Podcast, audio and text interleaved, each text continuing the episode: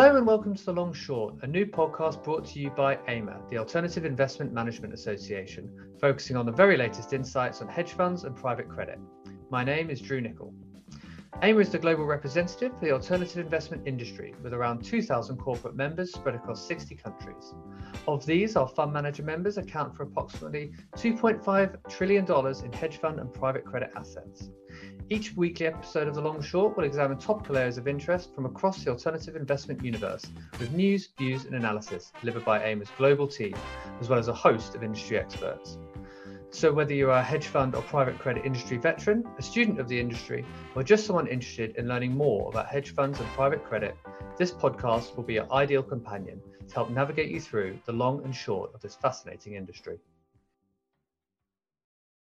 After months of discussion and debate, the landmark Financial Services and Markets Bill, or FSMB for short, was introduced to UK Parliament on the 20th of July 2022, which turned out to be the last piece of legislation under the Johnson government. So, what is the FSMB and what should you need to know? Well, joining us today is Darren Fox, partner at Financial Services Regulatory Group at Simmons & Simmons. Darren, you are very welcome to the Long Short. Thank you very much, Joe and Tom. It's good to be here. Let's start with that very question then. What is the FSMB or the UK Financial Services Markets Bill? So, what's the long story short? Um, so, it's a brand new piece of draft UK financial services legislation, and it's actually the first piece of major framework legislation that we've had in the UK since 2012 as Drew mentioned, it was laid before Parliament in late July, so we've now got a different PM, different Chancellor, and effectively a different government, uh, which seems to have slightly different priorities and approach to the previous government. So we'll have to see whether or not this affects the direction of travel of the bill. And what the bill does is to set out the framework for the UK's approach to the regulation of the financial services industry in a post Brexit world. I guess it's important to say what it's not trying to do. So, what it's not doing is replacing entirely the current regime. So, it's not repealing Financial Services and Markets Act 2000, the regulated activities regime, the financial promotion regime, not changing who the regulators are. We've still got the FCA as the conduct regulator and the PRA as the prudential regulator for banks and insurers. So, it's not like 2000 where we saw the entire framework repealed and replaced. However, within the confines of the existing framework, the new bill is attempting to introduce some pretty radical changes. One of those changes, well, the government sets the scene on its website. Uh, I'm going to read a quote. It says, The bill seizes the opportunity of EU exit, tailoring financial services regulation to UK markets to bolster the competitiveness of the UK as a global financial centre and deliver better outcomes for consumers and businesses. I think there are two key concepts in that commentary, which we're going to come back to later. First of all, the opportunities of UK exits, and secondly, the bolstering of UK competitiveness. So, among other things, the bill implements the outcomes, something known as the Future Regulatory Framework Review, or FRF for short. If listeners missed that while it was happening, uh, it was a consultation that was conducted by the government between November last year and February this year about the entire future of UK financial services regulation. And the outcome document of the FRF review was published on the same day as the bill, so the two are very much interlinked. The bill's already had two readings in the Commons, uh, and now it's with the Public Bill Committee, who are scrutinising it on a line by line basis, and they're expected to report to the House uh, by Thursday, the 3rd of November. So, as with uh, any conversation around regulation in the UK, at some point it does have to be put through the lens of Brexit, and you you mentioned part of that there. So, what does the bill say about retained EU laws and regulations? Um, well, it certainly starts with a bang. So, the very first line of the bill says that a whole list of legislation set out in Schedule One is hereby revoked, and Schedule One contains a list of all the major pieces of formerly directly applicable EU financial services legislation that became retained law when Brexit happened. So, among the lists um, are some pieces of EU regulation that are incredibly relevant to the funds industry. For example, MIFIR, uh, Markets in Financial Instruments Regulation, the Short Selling Regulation, the Market Abuse Regulation, the securitization regulation, EMIR, SFTR, CRR. And the schedule also contains a list of literally hundreds of items of UK secondary legislation that's derived from or connected with EU legislation. And the key thing you notice when first reading the bill is that it doesn't contain any replacement for any of these items. So you'd be forgiven for thinking at first blush that this bill represents an immediate taking of an axe to the UK's financial services regime, leaving us with significantly reduced levels of regulation. It's only when you get into the small print that you realise this is not quite so radical a change, at least for the time being. When I talk about the small print, I'm talking about the commencement provision. So it's a feature of UK legislation that each section in, in an act has a commencement date. And while some of the provisions of the bill are going to take effect immediately upon the, the granting of royal assent or within a specific period after that, crucially, the provision that revokes all retained EU financial services legislation is to come into, a, into force on a date that's going to be set out in future Treasury regulations. Additionally, the Treasury can, by regulation, exclude individual pieces of legislation that are in the list uh, from that revocation process. So, where does that leave us? Well, it means for the time being, despite what Section 1 says, that all retained EU financial services legislation remains in force. In that sense, if we're being cynical, Section 1 is much more of a grandstanding political statement of future intent than a piece of legislation that actually does something, as the actual revocation will require separate commencement orders. And crucially, the explanatory notes that accompany the bill clarify that the revocation of individual pieces of retained EU law is only expected to take place once replacement domestic legislation is ready to take its place. The process of creating replacement domestic rules and then activating that revocation provision moving to what the government describes as the comprehensive SMA model, where all of the UK's rules are either in or derived from the Financial Services and Markets Act, is likely to take several years to complete. The government concedes that in the explanatory notes. So, this is really about the government being able to say we've put in place legislation that sets in stone the repeal of retained EU financial services law, but without giving any clarity yet as to the timetable as to when exactly that will happen. What it does signify very strongly, though, is that the prospect of the UK going down the road of attempting to achieve EU equivalence is well and truly dead in the water. So the process of replacing the retained EU legislation is likely to take us well beyond the next election. And in that regard, the comments from Sir Keir Starmer and the other members of the Labour Party last week at the Labour conference in Liverpool that Labour also now intends to make Brexit work are significant, as they suggest the approach set out in the bill seems unlikely to be changed significantly even if we get a new government. What's clear is that it's potentially going to take a huge amount of work to create a new domestic UK regime. The temptation for the powers that be may be to transpose the existing legislation into the UK rulebook with minor tweaks, although some of the safeguards built into the new regime suggest that that path won't be taken. That, I think, would be a missed opportunity to create a best of breed rulebook in the UK, something which we'll come back to later. Um, Darren, you mentioned uh, earlier remark that you said about um, the bill bolstering the competitiveness of the UK as a global financial centre. And this being mentioned on the UK government website. How does the bill reflect that? Absolutely, Tom. There is a new focus on the competitiveness of UK PLC. So the bill inserts a new um, subsection 4A into section 1B of the FSMA, and that creates a new obligation on the FCA which says when discharging its general functions, the FCA must, so far as reasonably possible, act in a way which, as a secondary objective, advances the competitiveness and growth objective. And that competitiveness and growth objective is defined as subject to aligning with relevant international standards, the objective of facilitating the international competitiveness of the economy of the UK including in particular the financial services sector, and the growth of that economy in the medium to long term. So, while the FCA's primary objectives remain the same, so as a reminder, that's the strategic objective of ensuring the markets function well, and the three operational objectives of consumer protection, market integrity, and competition for consumers. These are now supplemented by a secondary objective for promoting international competitiveness and growth. And that, I think, marks a fundamental change to the role of the FCA.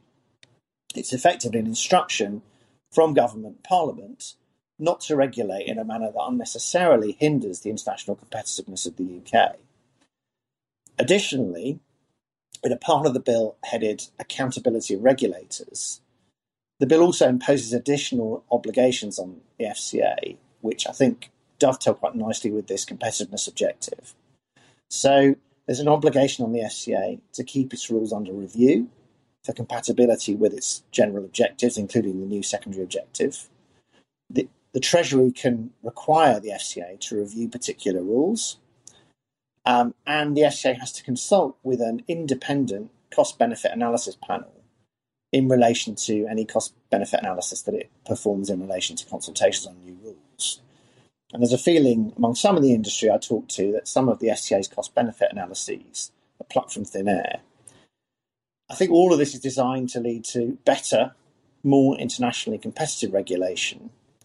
And it means that FCA rulemaking and decisions could become more susceptible to scrutiny, challenge, and potentially judicial review.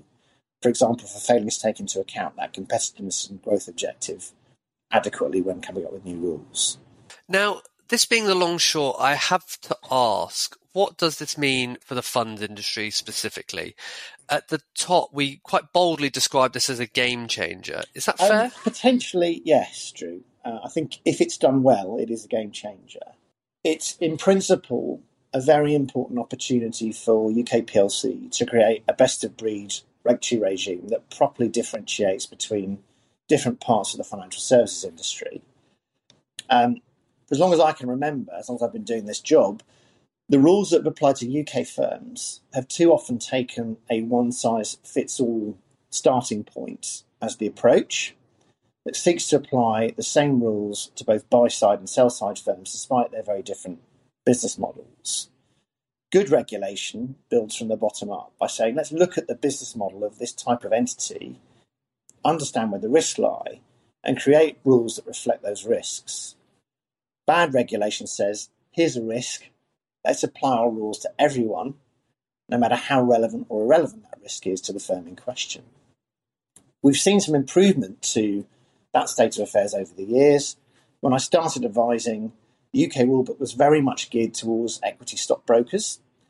And over the years, there's been more granularity and differentiation that's become a feature. But this has often led to increased complexity and duplication. And you only really have to look at the complex matrix of conduct of business and prudential rules that apply to AIFMs and MIFID top ups to see that as a prime example. This trend towards over complexity and duplicative and sometimes conflicting regulatory obligations is an even more prevalent feature of EU legislation. And many of our clients at Simmons spend a lot of time, effort, money complying with rules that, in their view, seem to achieve very little. So for me, the new bill represents a pretty unique opportunity to redress the balance and create a regulatory regime that works.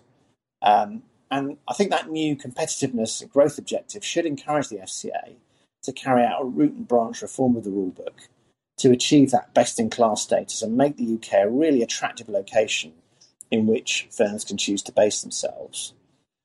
I'm, I'm not saying, though, don't get me wrong, that UK regulation should become light touch. That would be a mistake. What it needs to be is proportionate, differentiated, i.e., tailored to different business models, and focused. And I think every single rule in the rule book should now be considered against the new competitiveness growth objective. If the benefit of a current rule is not obvious, then the default position should be to change or remove it. That's the ideal outcome here. That's what will make this a game changer. It will require time, patience, proper consultation and communication with the industry, and a degree of originality. What I'm worried about is that we could end up with a hastily cobbled together set of rules based largely on a copy out of the old EU framework that leaves the industry no real, no, not really any better regulated than it was under the existing regime. Only time will tell. The important thing, I think, is for the industry, whether individually or through trade associations like AIMA to engage and engage early to make sure that we go on the right path with this.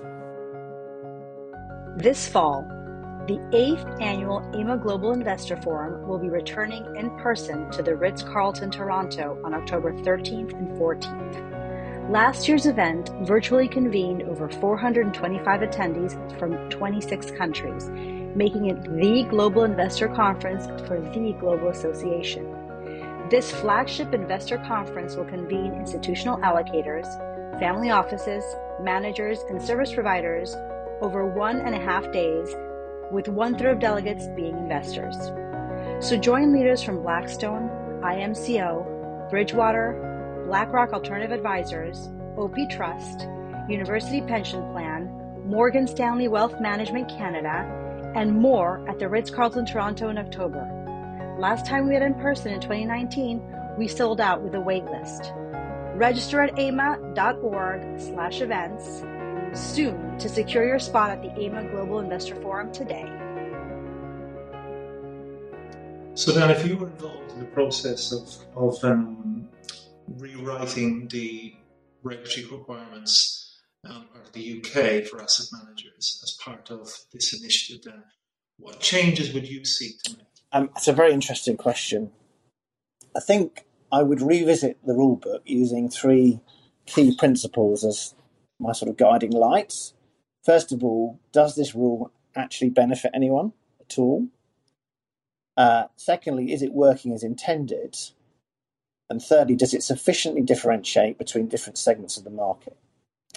And I think I'd focus on the things that take up a lot of time and don't appear to add much value, um, both in terms of consumer protection, market integrity, and the creation of competition in financial services. So one of the things I would focus on is unnecessary reporting, and that's both to clients and to regulators. Um, I think you know there are lots of issues with the transaction reporting regime. I think I'd limit it to the markets that really matter, where market abuse is most prevalent and uh, the greatest risk. So equity and debt securities and related synthetics. Um, and when it comes to error reporting, I'd introduce a materiality threshold. Um, and I'd also simplify the transaction reports as well to cut out information that seems not to serve much purpose. Um, I would revisit the close links regime. We've got clients that spend a lot of time and effort getting their close links notifications right. No one at the FCA seems to review the data they receive or do anything with it. Um, I'd look at Pillar 3 reporting and whether that actually benefits anybody and whether that could be slimmed down. Um, Annex 4 reporting as well. Um, take a good hard look at what the FCA actually does with the data. Um, and if there are aspects of it that aren't being used now that we're outside of the EU, uh, maybe make wholesale changes to the reporting.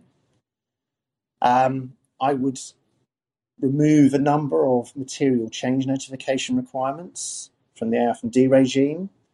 Um, certainly get rid of that one month period before the changes take effect. Um, get rid of net short position reporting, or at least make the thresholds consistent with the long regime. Simplify the IFPR, as it's over engineered at the moment. Um, I'd revisit remuneration regulation for asset managers, whether that's strictly necessary. Um, and I think clarify the scope of the short selling regime and MAR to remove from its scope issuers that aren't properly listed in the UK or the EU because it's very extraterritorial, extraterritorial in nature. So that's my sort of shopping list of things I'd take a look at. And uh, if I if I may ask, if any of those are going through, or I should say, is it likely that any of those will appear? Um, well, um, I would hope the FCA would take that approach. That may, maybe the details, you know, won't be uh, the same as all the things that I would change, but I hope they will take a look at the entire rule book with fresh eyes and use those three principles as the guiding principles. Does it benefit anyone? Is it working the way it should? And are we sufficiently differentiating between different segments of the market? And I think if you take that approach, you inevitably come to the conclusion that quite a few of these items either need to be removed from the rulebook or changed significantly. Well, as I say, that's a, is a comprehensive list, and I'll be very interested to see if any of those appear. Um, I just want to go back to something you, you mentioned before because the draft bill makes some specific changes to requirements that are derived from MIFID II and MIFIR uh, that were consulted on in the uh, wholesale market review. What can you tell us about this? Yes, so we've already had uh, the MIFID quick fix, which abolished, among other things, the um, RTS 27, 28 requirements, the 10% portfolio depreciation notification for asset managers. So there's already some steps in the right direction there.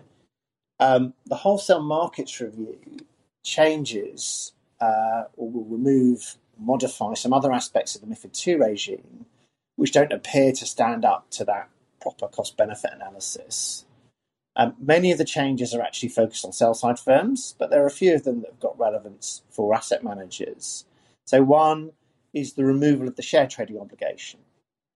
So, in response to the market fragmentation that was initially permitted under MIFID 1, MIFID 2 introduced a requirement that trades in EU listed equities by EU MIFID firms had to be conducted on EU trading venues or with EU systematic internalisers, or with overseas venues that have been deemed equivalent. It's been a fairly unworkable regime right from the get go, made even more difficult once the UK left the EU, particularly for EU firms with UK branches or vice versa, where compliance with the EU share trading obligation for stocks with a dual listing in the EU and UK meant breaching the UK share trading obligation or vice versa. Um, the explanatory notes to the government's proposals say that the evidence suggests that the share trading obligation has actually prevented firms from accessing the most liquid markets and achieving the best result for investors. And so the proposal is that the new bill, when it becomes law, will remove the share trading obligation. So UK MIFID firms will be entirely free to trade UK listed shares where they like. Um, the second proposal that's got some relevance to asset managers is the removal of the double volume cap mechanism. So, under the MIFID II rules, when trading volumes on dark venues exceed 4% of the overall EU volume for the stock, that venue has to close for six months. And when trading on all dark venues exceeds 8% of EU volume, then all dark venues have to close. These are venues with pre trade transparency waivers and there's a UK equivalent regime now post Brexit. So for the UK regime, the bill is going to remove that requirement, and I think that should lead to more stable sources of liquidity and greater choice uh, for asset managers in terms of where they do their trading. Um, there's a provision that's going to align the derivatives trading obligation with the EMIR clearing obligation. They were meant to be aligned, and there's been some divergence um, with the EMIR refit. So this is just now tidying that up to make sure that they cover the same instruments. And there's a mandate for the FCA to replace the post trade transparency regime for fixed income instruments and derivatives with a regime that will limit the, the rules to liquid and standardized contracts. Uh, they're the ones that benefit most from the regime. Um, and the other big change, I think, affecting asset managers is that the FCA will no longer set commodity position limits. Uh, the right to do so will now transfer to, the trading venues. Um, and so that means we may now see some commodity derivatives that don't have position limits, whereas under the MIFID re- regime, it was mandatory for the FCA to set limits for all commodity derivatives. Darren, the, the, bill will also see greater clarity on the treatment of new and emerging areas of financial services and related risks, including the regulation of stablecoin as a means of payment. What is been discussed? Um, so there's an introduction of uh, a more nimble infrastructure for bringing activities into the scope of regulation. There's a new concept in the bill called designated activities, and that's different to regulated activities as they wouldn't require FCA authorization, but the FCA would have the power to make binding rules for persons who carry on those designated activities the sort of halfway house between what we've got at the moment and uh, and unregulated areas. And I guess this could be used as an interim step for bringing particular sort of new area of uh, the market into the scope of regulation while the FCA and the Treasury work out how to regulate that new asset class or new activity. And then turning now specifically to stablecoin, the bill contains some new provisions relating to what they call digitally settled assets, That's effectively digital assets, the value of which is tethered to fiat currency that can be used to settle payment obligations. And what the bill does is it gives the Treasury the power to create a regulatory regime in which the current rules that apply to e money issuers and payment service providers will be expanded to these digitally settled assets with appropriate modifications that can be made uh, in the Treasury's discretion. So it's the it's the sort of opening step towards the UK starting to regulate on a licensable basis the world of digital assets. So, Darren, you mentioned the bill has already had two readings, which I believe means that it's now at the committee stage. So, what are the next steps in this process? And are you able to give us any sort of timeline, uh, notwithstanding the recent political sure. upheaval so, here in the yeah, UK? As you say, it's now receiving line by line scrutiny from the Public Bill Committee. And once the committee reports, it will go back to the Commons for the third reading. That's expected to be sometime in early November. It then goes through three reading stages in the House of Lords before getting royal assent. And there's a clue in the end of the bill, the last provision, because it says that the draft, uh, in the draft, that it's going to be called the Financial Services Markets Act 2022. And so that strongly suggests that the government thought at the time this was late before Parliament that royal assent was going to be obtained this year. So my best guess is that we will see um, it finishing the parliamentary process this year. Obviously, uh, that's not the end of the story, as the bill's just a framework, and the real work on reforming the UK regime is going to start once it's actually in force. Can our listeners find out more information about this bill? Presumably on your yeah. So I, I, I mean, I would say the government's explanatory notes on the government website. That document's very, very useful in understanding what the principles are behind the bill. Um, and if you want to do a deeper dive, the outcomes document from the Future Regulatory Framework Review uh, which published on the same day. The bill is worth a look as well. And then you're absolutely right. Simmons and Simmons has produced a useful summary of the new legislation available on the Insights section of our website. If you Google Simmons Financial Services Bill, that article should come up as the first search result. Before we let you go, I just have to ask, uh, in addition to the FSMB, comprehensive though it may be, uh, in investment funds compliance and regulatory inbox continues to be very full. What trends are you seeing from the matters that you're working on with your hedge fund and alternative investment clients? Uh, slightly sort of uh, coloured, in my view, by what happened last week, because last week was the uh, deadline for a lot of firms uh, to get their CARAs finished and their uh, submissions in the MIF 007 to the FCA.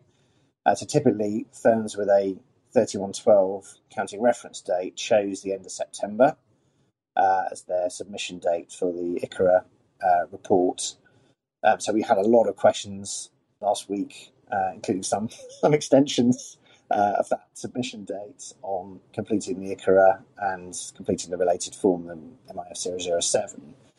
Um, that should all die down now. Um, but what we're also seeing um, this quarter is an absolute flurry of activity on market abuse um, so we've had Market Watch 69 from the FCA. We've had the Chris Gent case, the fine for Citi for surveillance failings, and a recent high-profile case, um, which is a US case involving the arrest of a fund manager while on holiday.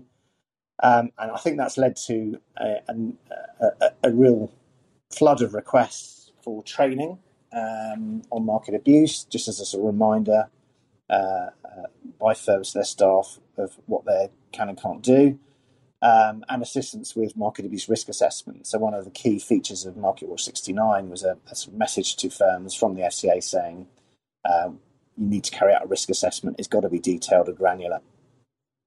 And then beyond that, um, there's the new consumer duty that comes into force during the course of next year. So our fund manager clients are generally trying to understand the impact of that new duty for them. There are some new rules on financial promotions um, of high risk investments coming into force at the beginning of December. Um, so if you've got retail somewhere in your distribution chain, including coming in through private wealth managers, um, then that's something that you need to focus on. And last but by no means least, uh, ESG and particularly TCFD compliance, which for most of our clients starts in earnest next year. Well, I mean, my key takeaway from this is that although it is extremely easy to get distracted at the moment with all the macroeconomic and, and, geopolitical concerns going on, there really are some fundamental issues that should not be ignored, like this FSMB bill. And it sounds like it's coming sooner than we might have expected. Uh, so certainly one to watch. And I just want to say thank you so much for your time and, and giving us this very timely My debrief. pleasure. Good talking with you. Hi, this is Jacqueline Bouchard, head of ESG at Preqin, and you're listening to AIMA's The Long Short podcast. Join me in episode 29, where I discuss the challenges of applying ESG principles to both private and public markets. Enjoy! The Long Short was brought to you by AIMA, the Alternative Investment Management Association, the global representative for the alternative investment industry. As always, you can get the latest episodes by subscribing to The Long Short on Spotify, Apple Podcasts, Google Podcasts, and Amazon Music, or by streaming episodes directly from our website, aima.org. Thanks for listening.